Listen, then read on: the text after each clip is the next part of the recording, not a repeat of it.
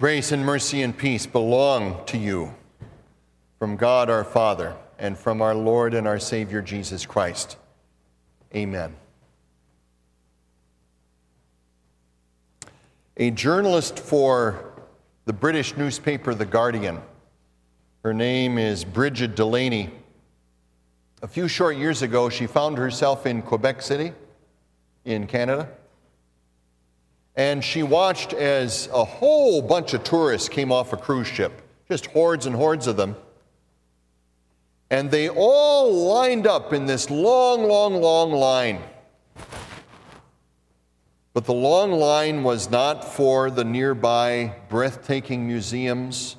The long line was not for the many uh, sites of historical significance, the, the many sites of cultural significance in Quebec City, not the places where you can hear beautiful music, not the places where you can take in uh, profound art.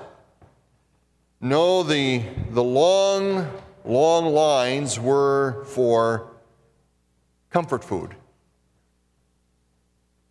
Chocolate covered popcorn, to be precise.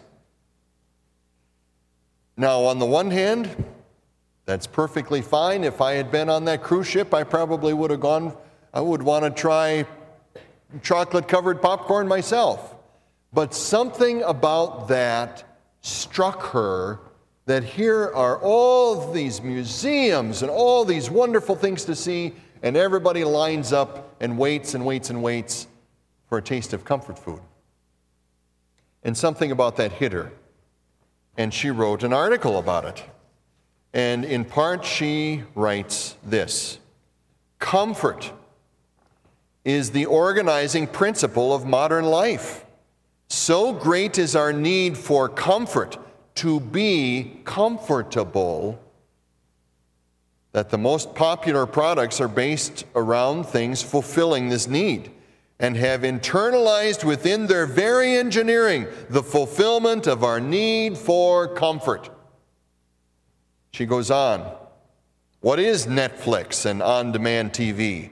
Chocolate covered popcorn, business class and premium economy, athleisure wear, our social media echo chambers, our online shopping and Uber Eats, other than things that sate our desire to be comfortable.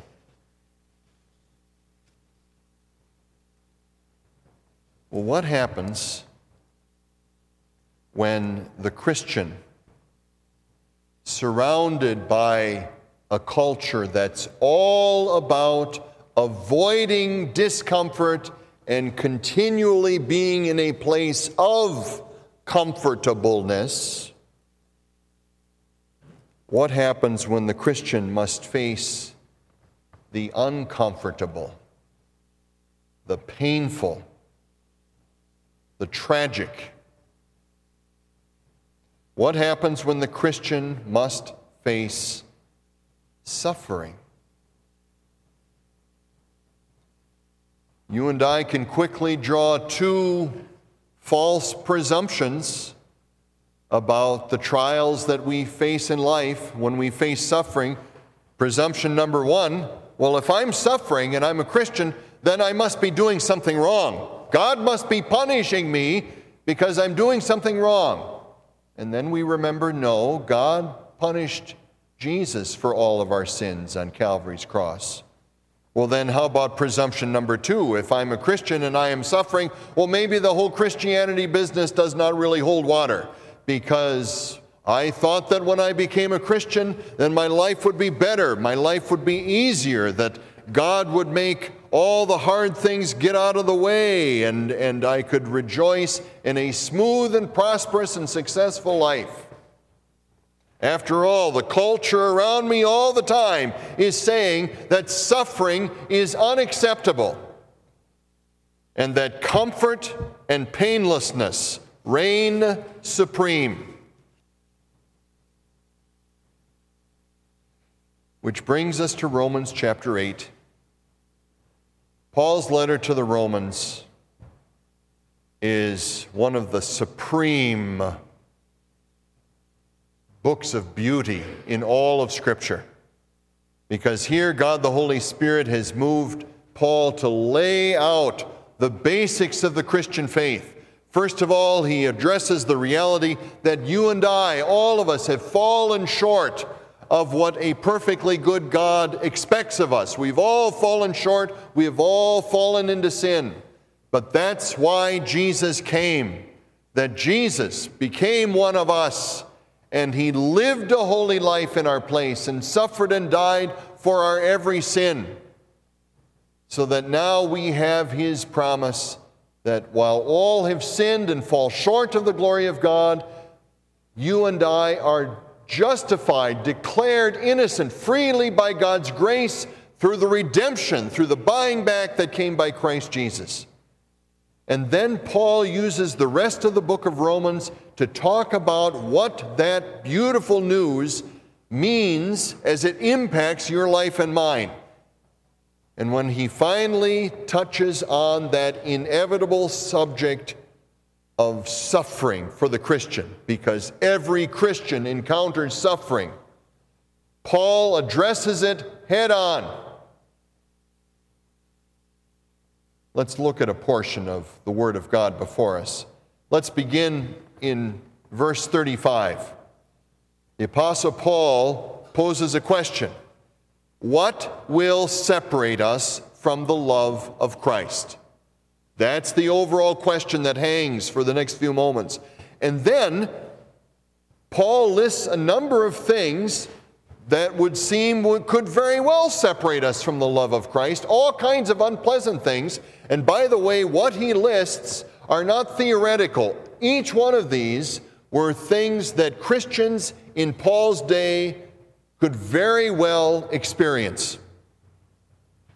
What will separate us from the love of Christ? And then here's Paul's list Will trouble or distress, some kind of pressure in your life when you are continually feeling anxious, or persecution, others who have no time for Christianity and they make your life miserable because of it, or famine, a very real possibility for people not to have enough to eat during the time of Paul. Or nakedness. A Christian could be so abused and so persecuted that their very clothing could be taken.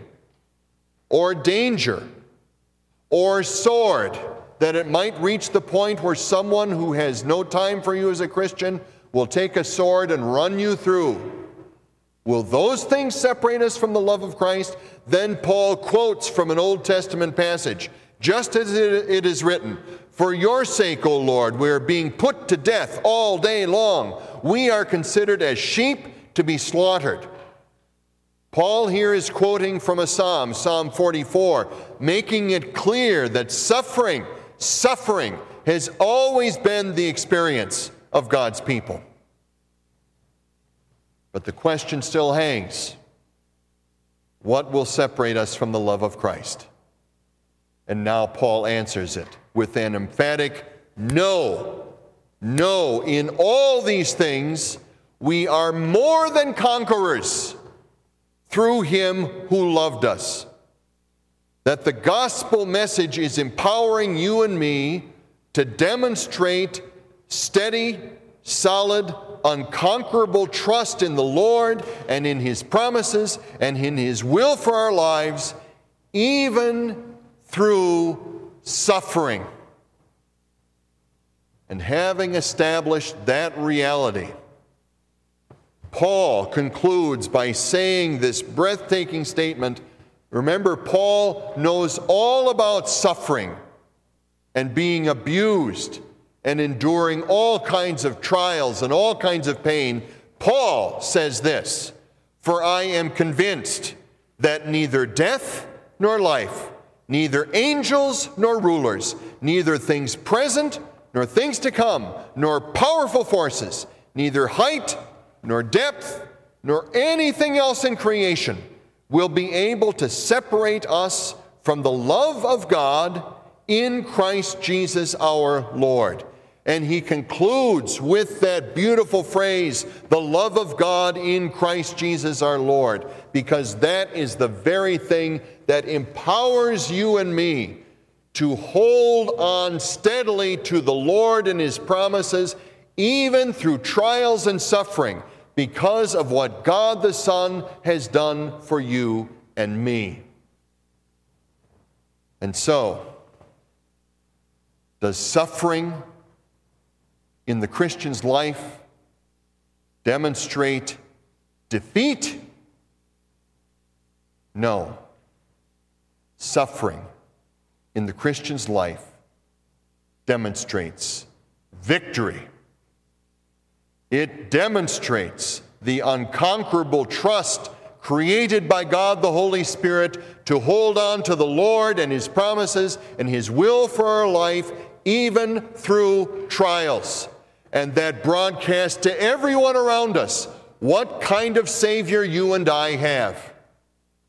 And after all, that is why you and I are here on these few years before we go home to heaven to demonstrate what you and I possess in Jesus Christ. And if the Lord chooses to do that through suffering and trial in my life, glory be to God. Amen. And may the peace of God that surpasses all understanding keep our hearts and minds in Jesus. Amen.